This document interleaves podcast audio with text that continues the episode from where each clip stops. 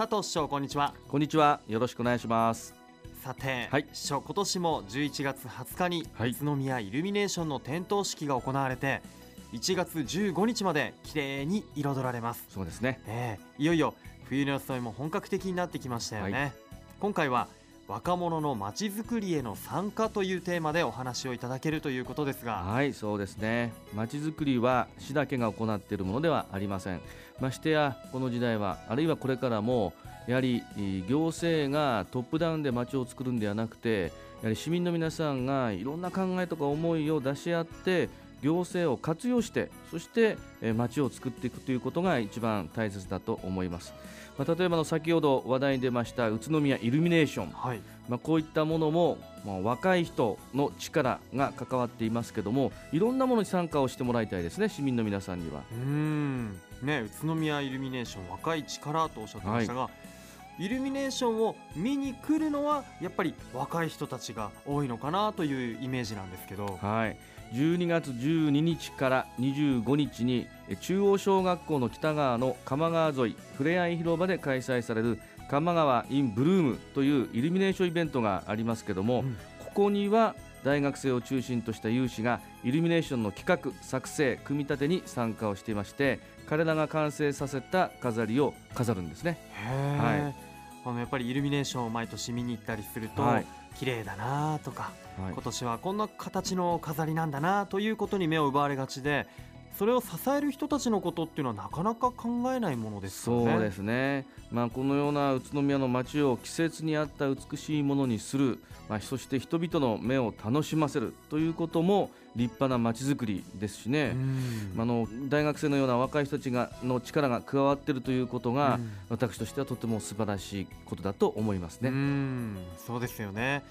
そうしてみるとイルミネーションもまた一味違うものになるかもしれませんね。そうですね宇都宮の冬の街を彩るイルミネーション。2つあります。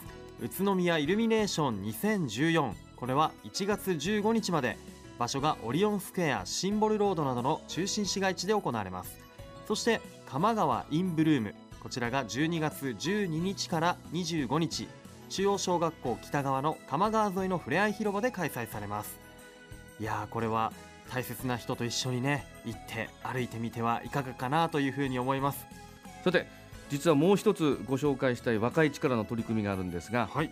何でしょうか？はい。宇都宮市では中学生から大学生の若い皆さんがまちづくりを考えて市に提案する機会があるんですね、うん、はい、中学生からまちづくりを考えるなんてやはりとても素晴らしい取り組みですよね、はい。どんな取り組みなんでしょうか、はい。一つは宇都宮ジュニア未来議会といいますがこれは市内の中学生高校生がジュニア議員となって市政や議会の仕組みを学んで、うん。自由な発想や視点で自らの考えを提案することを通してまちづくりへの関心を高めてもらうために開催しています。えもう一つは大学生によるまちづくり提案といいますがこれは市内の大学生による提案になります。え大学生のような青少年がまちづくりについて意見を発表する機会として実施してまして学生ならではの視点やアイディアを宇都宮のまちづくりに生かしていくことを目的としています。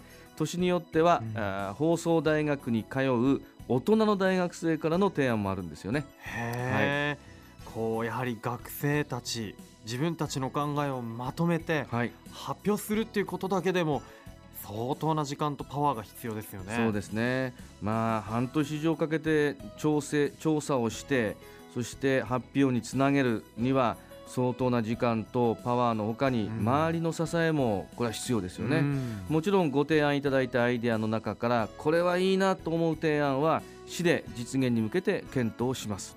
おはい、ね実際にそうした提案が実現されたものっていうのはあるんですか？はい、いくつもありますね。今、あー市役所の16階のレストランでは、今年度の宇都宮ジュニア未来議会からの提案をもとに1日30食限定で学校給食のメニュー。うん。実際に学校で出しているメニューを提供してるんです。うわー大人になってから給食が食べられるということでこれ最近話題にもなってますよね、中高生の提案だったんですね。そうです。うん。まあね今の給食は美味しいですから。え我々の時代と違ってね。えへえ。本当に美味しいですよ。あ僕は学校給食懐かしいななんていうふうにね聞いていて思ったんですけど。あの我々の時代なんか覚えてますけども、やはりスパゲティとかはい。茹でた麺をね温めたのを封を開けて、はい。で袋に入ってるやつ。そうです。はい。えーミートソースと絡めて食べたりあるいは揚げパンとかですね、はいはい。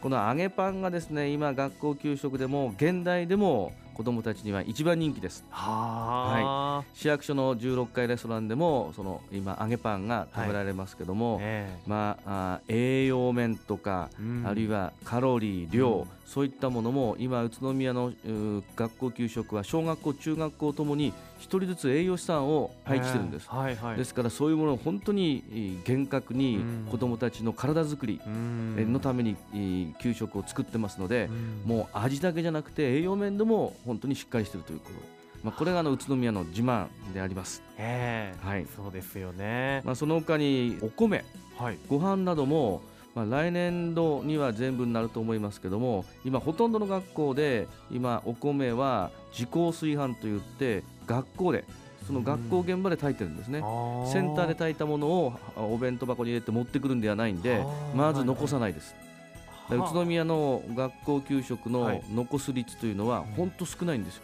まあ、が学校で見か見かけたことはないですねクラスではね。みんなおかわりする子もいるんで。えじゃあ何が残るかというと、給食の調理中に出る、まあ、野菜の白図とかですね、えはい。そういったものが残ってそれがあの学校給食の、まあ、残差率ということで残ってしまうんですが、まあ、そういうことで子どもたちにはいい給食が今提供ができています。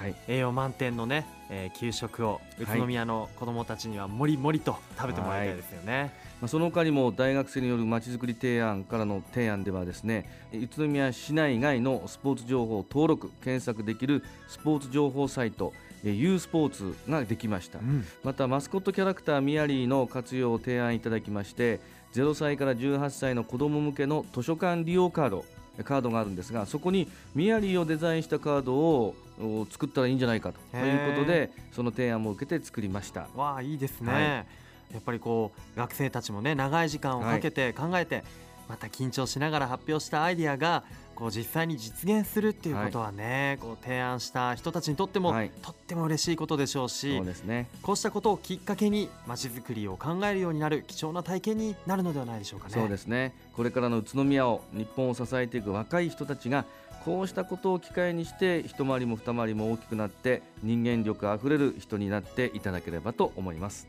はい。本当そうですね佐藤師匠ありがとうございました。ありがとうございました。